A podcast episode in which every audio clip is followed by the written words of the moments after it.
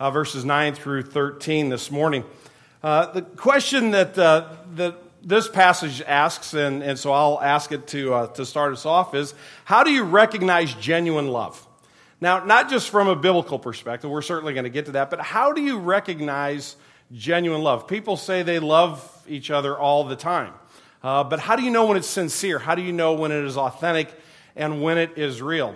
I came across this news article uh, recently, which uh, this kind of story pops up every once in a while. Uh, but I want to suggest to you that, that Alan L. O'Neill does not know what it really means to genuinely love another person based on this story. Thanks to Facebook, keeping your wives, plural, from finding out about each other is almost impossible these days. Corrections officer and alleged bigamist Alan L. O'Neill learned that lesson the hard way when Facebook suggested his two wives friend each other, leading wife number one to discover a picture of her husband and his second wife standing in front of a wedding cake. now O'Neill is facing bigamy charges in a Pierce County court in Washington state. If convicted, he faces up to a year in jail. Now, I want to stop right there and say if, if you read the news carefully, you could tell a lot about the person writing the article. This is obviously a single man who wrote this article because he thinks O'Neill's biggest problem is going to jail. That's the only place he's going to be safe. He's got to tell his attorney, I don't want a plea bargain, just let, put me in jail. it goes on. O'Neill, who used to be known as Alan Falk, married his first wife in 2001 and he moved out in 2009, but neither he nor his wife ever filed for divorce. In December of 2009, Falk changed his name to Alan O'Neill, and a few weeks later married wife number two. The first wife was apparently totally in the dark about Falk O'Neill's second marriage until Facebook listed number two under people you may know. I love this. Wife number one clicked through to wife number two's Facebook page, and there it's where she saw the beautiful picture of them in the cake. O'Neill's first wife confronted him about the second marriage. He acknowledged that he was in two marriages. Good for him. Now he's going to tell us the truth. But asked her not to tell the authorities until he was able to fix the situation. But what do you know? She did tell the authorities. and now O'Neill is due in court later this month. Oh my goodness. It, it, whatever sincere love is, is the polar opposite of that. Here's a guy who, who defines love uh, by what he can get, about how someone else is going to meet his needs. Now, in, in the verses we're going to read this morning, the introduction to the verse, Paul starts off by saying, Love must be genuine, it must be sincere. And then he goes on to describe what that sincerity looks at, how it plays itself out in our lives. And so I want to suggest as, we, as we're going to read this passage in a second, that sincere love, a genuine love, is an attitude that is identifiable through our actions. Sincere love, genuine love, the love about which Paul is, is writing, is a love that is identifiable by the actions of my life and the actions of your life. Uh, so we're going to try and avoid O'Neill love this morning. Romans chapter 12, verses 9 through 13. Hear the word of God. It's in your uh, program, it'll be on the screen, or you can follow along in your own Bibles. Let love be genuine. Abhor what is evil, hold fast to what is good. Love one another with brotherly affection. Outdo one another in showing honor.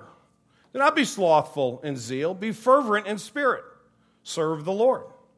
Rejoice in hope, be patient in tribulation, be constant in prayer. Contribute to the needs of the saints and seek to show hospitality. This is the reading of God's holy and perfect word. To him alone be glory. Let's pray. Father, we have, we have sung this morning of your glory. We have, we have sung of the mercy that you have shown us that we could actually, through Jesus, become a friend of God. Father, not as the world describes it in a demanding love. Of course, God has to love us. But rather in a humble love that, that, that looks at ourselves through a, a realistic lens and sees our brokenness, sees our shortcomings, and understands that we do not deserve the love of God. And yet, He has so graciously given it to us through Christ Jesus. But Father, you save us not just for our relationship with you, not just for the vertical, but also for the impact it has on the horizontal, on the relationships we have with one another. And specifically, Father, in this passage this morning, you talk to us about how we are to interact with one another. How the, the love of Christ is actually supposed to, to not only enter our lives, but then seep out of our lives into our relationships with others. And so, Father, I pray that you would help us to not just get our minds around this this morning, but Father, I pray that you would convict our hearts with your truth. Father, I pray that, that you would show us where we are falling short and where we are following you in this. Not because uh, you want to uh, just kind of beat us over the head and, and, and tell us that we've failed, but Father, because you want to see us grow in our trust and our hope and our, and our love for you. And you know when that happens that it impacts others around us. So, Father, help us not to be defensive. Help us not to uh, approach this with an attitude of um, uh, unbelief. Father, give us ears to hear what the Spirit says to the church this morning. Forgive me for my sin, Lord. Don't let me stand in the way of what you want us to know. We pray in Christ's name. Amen.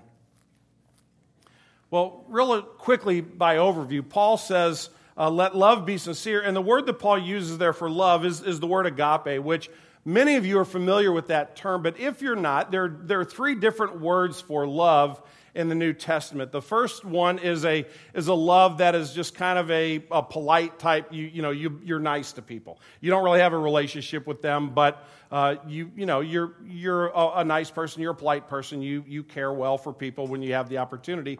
Uh, the next love, and he'll use the next love in this passage, is, is a brotherly love. It's the Philadelphia is the city of brotherly love. Phileo is the, the Greek word, and, and that's a love between siblings. It's a deeper love. It's a, it's a, it's a friendship, a tight friendship type of love. And then agape, agape is a love that is the most intense type of love. It is a, it is a self sacrificing love. And Paul says this kind of love needs to be sincere. This type of love should define the disciples of Jesus. So, whether people have ever heard of the word agape or not, when they see you and I interacting with one another, when they see a, a, a Christian couple uh, living together in marriage, when they see Christian business partners interacting with one another, when they see a church community, a spiritual family like Green Tree uh, treating one another, they should see agape love. And as they see that, they should be compelled to consider the claims of Christ. And so Paul says this love must be sincere. Now, the word that Paul uses to, for that word sincere is literally the word from which we get hypocrisy. So, what Paul is saying is love must be without hypocrisy, but you have to understand the context of Paul's day to get that word. What Paul was using, the, the, what he was referring to in this passage, is a word that was used in Greek theater. And a Greek theater, a person could play up to 10 or 15 parts in the story as the play was acted out in front of the, in front of the audience. It all depended on the mask the person was wearing. So if the actor came out and he had a, a, tragic mask on, you knew that maybe that was the villain or, or that was someone who was very sad. But then he or she may go off stage and come back with a, with a mask that was, you know, was radiant and smiling. And that might be the, you know, the, the character that was coming to, to bring hope into the story. But it was the same person wearing different masks. That's how we got the word hypocrisy. Paul says there shouldn't be a bunch of masks you wear when you're interacting with one another as Christians. Love must be sincere, and it must be this agape, this unconditional, selfless, sacrificial love. Now, right away, if we're going to be honest, and, we need to be, we have a problem. We are, by a culture, defined as consumers. In other words, the first question that you and I naturally ask in any given situation is what's in it for me? How quick is the drive through going to have my hamburger ready?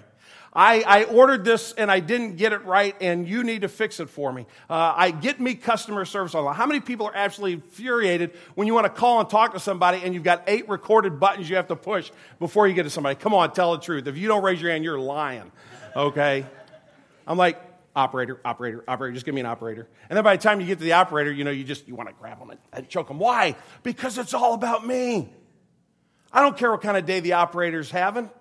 I don't care if they went to their doctor yesterday and found out they got cancer. I want them to fix my problem.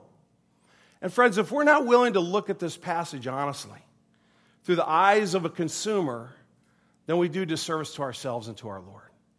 Part of being a disciple of Jesus is admitting that it's by grace we're saved and we need grace because sometimes we come at life the wrong way. And I think this is one of those passages that we can look at and go, yeah, that's really cool. I don't want to be a hypocrite. And then we, we kind of forget that that's actually our starting point, tends to be what's in it for me. And Paul suggests that sincere love looks radically different than that. So I want to give you five observations about this passage and, and ask that, that all of us would consider uh, our own lives in light of how Paul now goes on to describe these five points of sincere love. So he says, if you want to know what it looks like, how it practically works its way out, here it is. So in, in, in uh, the second part of verse 9, Paul starts out and says, we need to be clear headed. We need to be thinking about things in the right way. And so he says, abhor what is evil and hold fast to what is good. So there's a negative and there's a positive. Now, Paul says, abhor he evil, detest, uh, hate it with a strong intensity. It's not like, oh, I don't like evil. It's like, I, I can't stand evil. And the word that Paul uses for evil there is the only place in the book of Romans where he uses this word. Uh, and the word, it's the strongest word in the Greek language for wickedness. And I, when I say the Greek language, I don't just mean the Greek New Testament. I mean, in Paul's day and age, if you spoke Greek and you wanted to talk about something that was absolutely vile, that's the word you would use.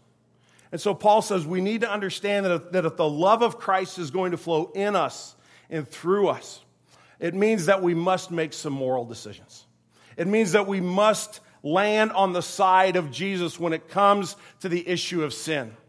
Our culture and you and I more often want to excuse our sin. We want to make light of our sin. As the social mores of our day ebb and flow, and what was wrong 20 years ago is now applauded as right, and those who would stand against that particular, whatever it might be, sexual preference or uh, idea of freedom as people you know, shape it and word it, anybody that would stand against that is intolerant and is a bigot and is wrong.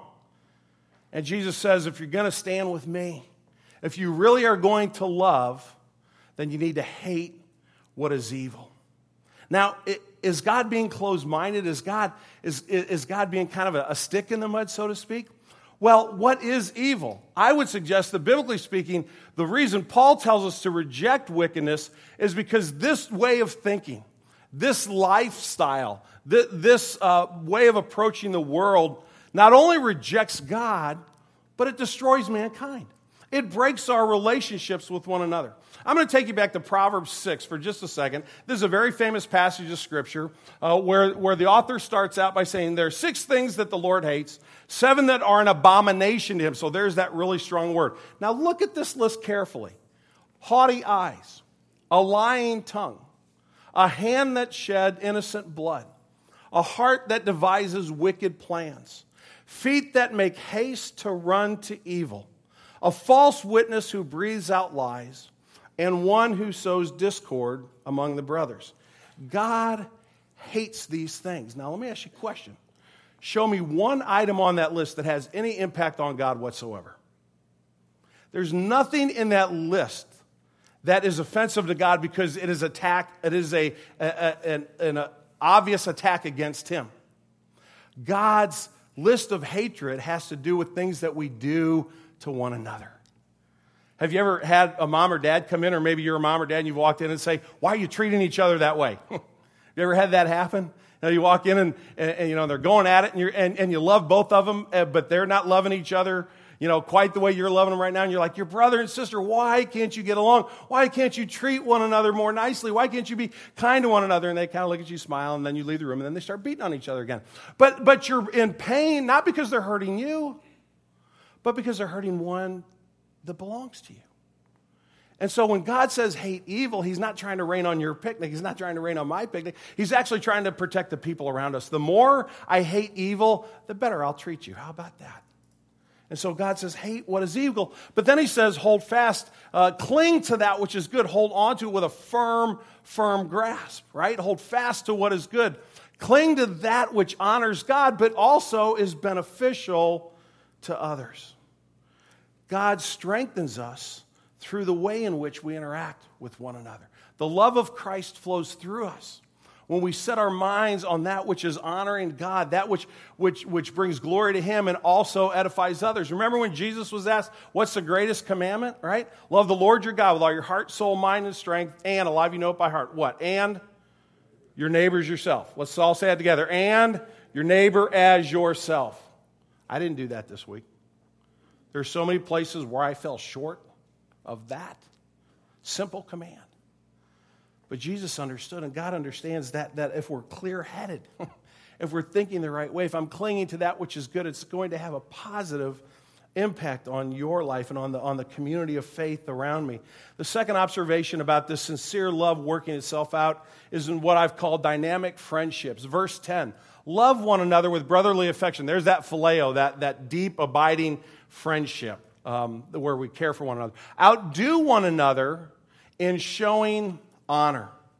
Paul says you want to love each other the way siblings love each other. How does, how does a brother love a brother? How does, how does a sister uh, love a sister or a brother? And, and, I, and I thought of some, some words. I said, you know, they, they cheer them on, they, they support them, uh, they, they protect them. Uh, at times, they admonish them. Uh, I remember when Nate is eight years older than Jordan, our two sons, Katie's in the, in the middle. And uh, I remember there was a time where Nate had to take Jordan to hockey practice, and Jordan's like eight years old. And when you're eight years old, you know, mom or dad are still in there in the dressing room with you because there's a lot of equipment to put on. And, you know, you kind of, you get out on the ice, you kind of walk like that when you're a little guy.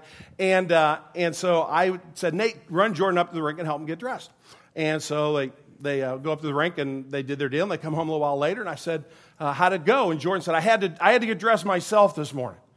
I said, Nate, I thought you were supposed to help Jordan get dressed. He says, if Jordan wants to play hockey, he can dress himself.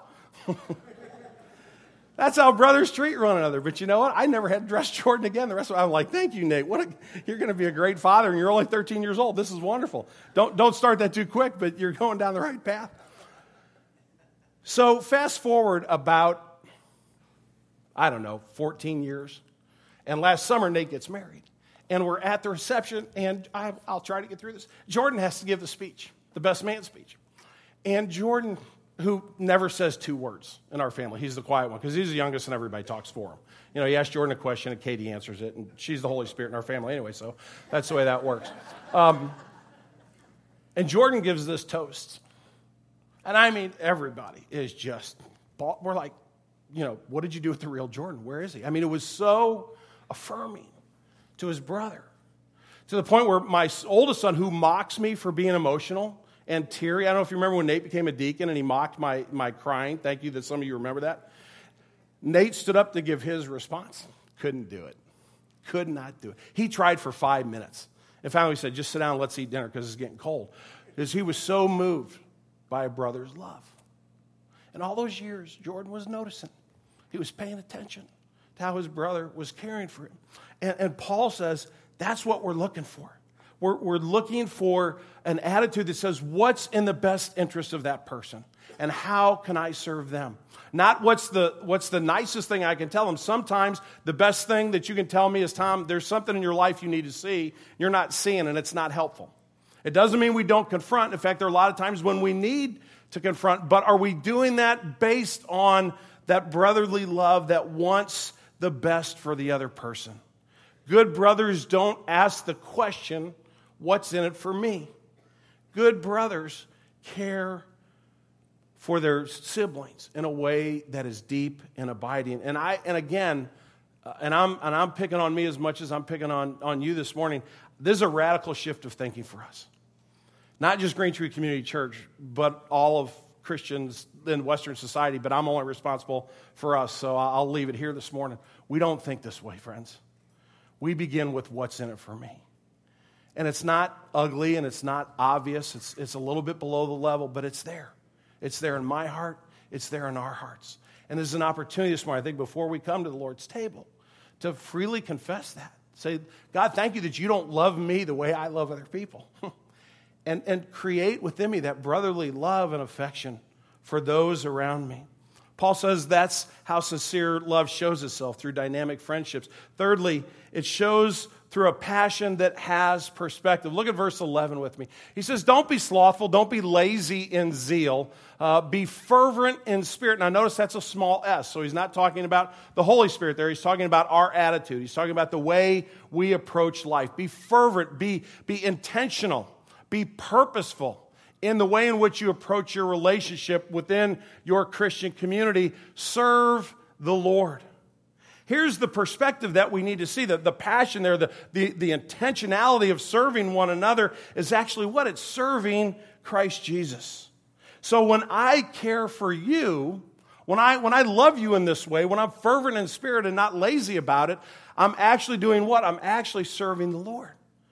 I'm serving Christ who lives in you. Matthew chapter 25, verse 40, Jesus is talking about the judgment seat. And he, and he says to the people he's welcoming in, you know, when I was hungry, you fed me. When I was naked, you clothed me. When I was thirsty, you gave me something to drink. When I was sick, you came and visited me. When I was in prison, you came and cared for me. And, and somebody who's brave enough in that moment kind of goes, um, Could I ask a question? And, uh, and the one who sits on the judgment seat says, Go ahead. And they said, Lord, I, I got to be honest, I never saw you hungry or, or thirsty, or I never saw you in prison. I, you know, I lived 2,000 years after you walked on the earth. I, I never brought you a cup of cold water. And the king replies, When you did it to one of the least of these, you did it for me. There's the perspective.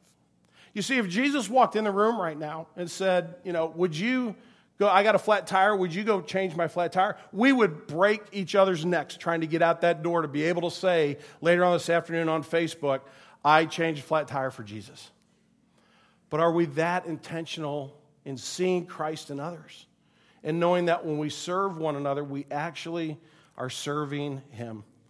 Uh, I love when, when Cindy and I have late afternoons, early evenings where we're both home at the same time because her job is such an amazing job. She deals with, with at risk students, and there's just there's always a story. there's always a story about you know somebody that, that cussed her out in the hallway and you know it was just made a mess of the classroom and you know was so disrespectful. And, and and she's getting all emotional about it. And i'm like you know you're you're angry right? And she goes no i'm just so sad. You know they don't even see their own you know their own potential. They can't even see themselves the way God sees them. And the reason she's so good at what she does is because she sees in these children Jesus. And, and you know, you know they're, they're cussing her out one day, and then they see her graduation, and they're all over hugging her, and I'm like, I, I'm not getting it. It's because they experienced that unconditional love. And, and they saw it lived out. And, and, and when she looks at them, she sees the opportunity to serve her Lord. Do I see that when I look at you guys? Do you, do you see that when you look at one another and you look at me? It's an opportunity to honor the Lord Jesus by the way we have genuine love in this congregation. We have a passion for one another with that perspective. The fourth observation of the five is this that we're big picture people. Now, that, this is a, we're going to have to work through this for a second. Paul says in verse 12, rejoice in hope, be patient in tribulation, be constant in prayer. Rejoice in hope means rejoice in hope means that we view life in the context of eternity. It's not just 60, 70, 80 years, but rather we understand that when, when we close our eyes in death, that's just turning a page of the very first paragraph of the introduction of the book. We haven't even really begun to experience all that we're going to experience in Christ because this life is but a breath.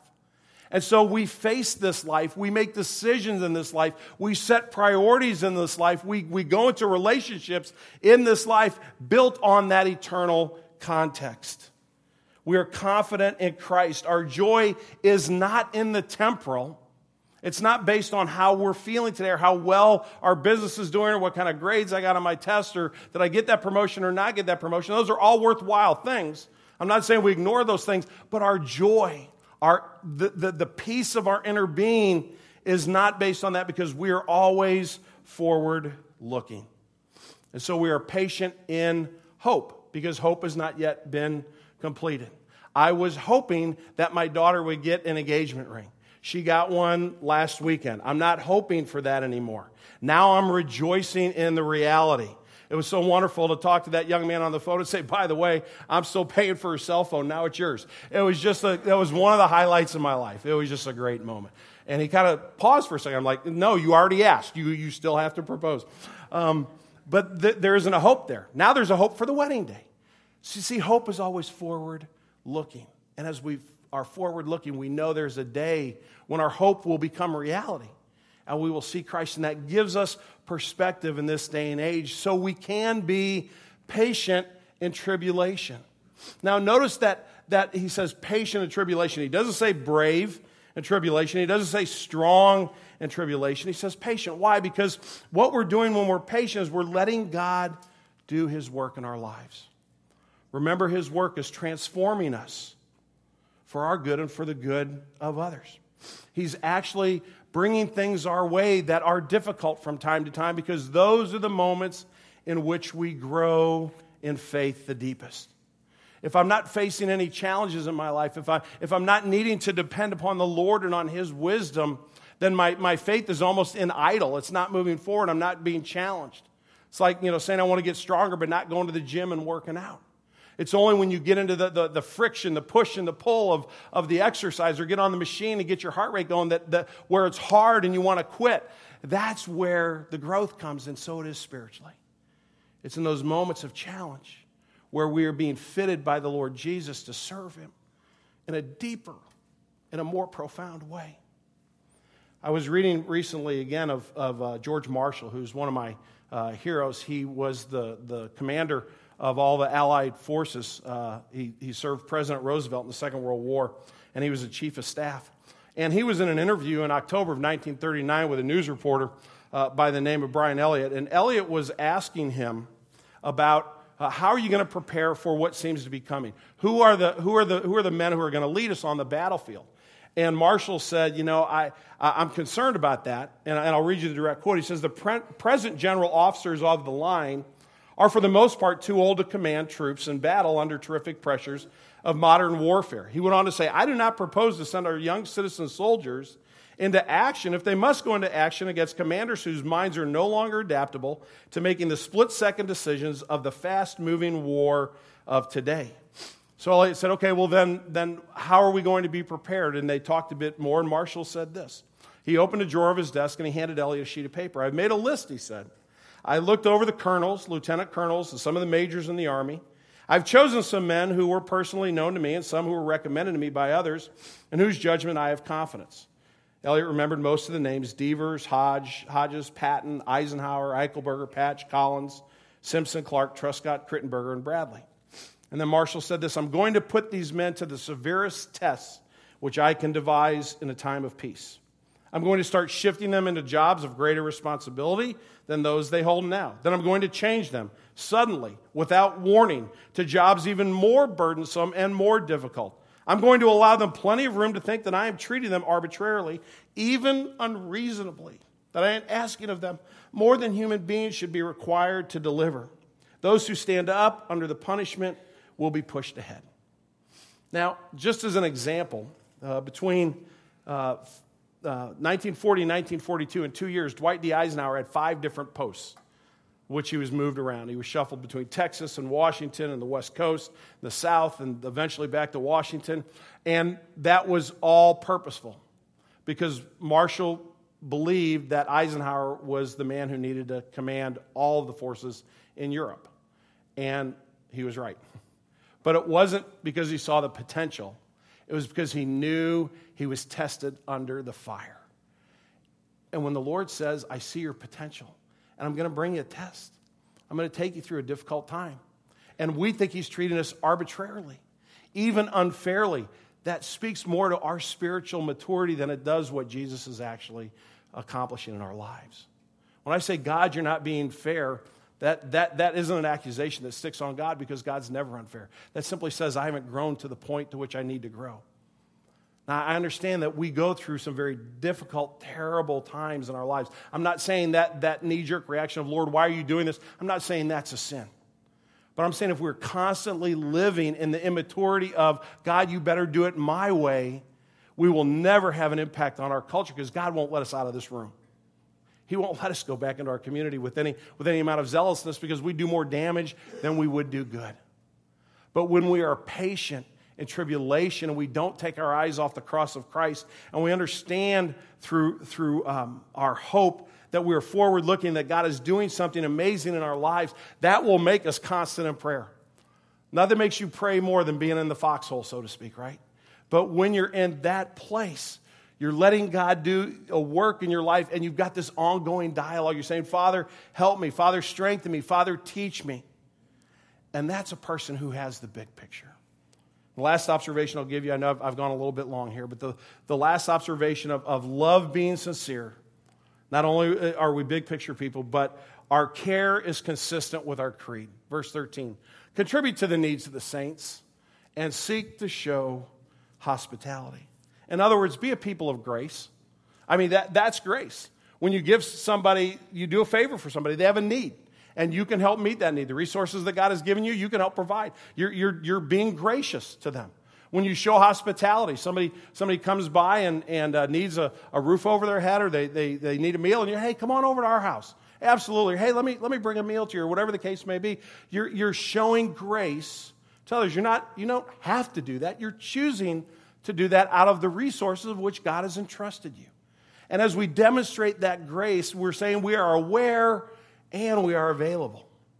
We are aware we are interacting with one another enough in life to know what's going on. And we are available to care for each other. We know that, that what is lacking, and we use the resources God has provided to, that allows us to help others. So, what every church needs, but again, I'm not in charge of every church, thank goodness. Uh, I just help a Green Tree Community Church. What Green Tree Community Church needs, what Tom Ricks needs, is agape love. What we need is not O'Neill love that says, What's in it for me? But we need to be under the influence of the Holy Spirit of God so that we have an identifiable, an action that's identifiable, or excuse me, an attitude that's identifiable by our action. The way we live with one another shows that this agape love is sinking deeper and deeper into our hearts. It's a work of the Holy Spirit. Remember chapter 12, verse 2 be transformed by the renewal of your mind. That's what God wants to do in your life, it's what He wants to do in my life. Part of the reason we're celebrating communion this morning is because by partaking of the Lord's Supper, our hearts and our minds are renewed by the grace of God. Agape love is probably more often than not unnatural for you and for me because of our sinful nature, because of our brokenness. We probably tend more towards the what's in it for me than how can I care for others. But agape love is the natural love of Jesus. Agape love is the reason that there was a cross. Agape love is the reason that I have hope, that you have hope, and that by God's grace, we can share that with one another. Let's pray.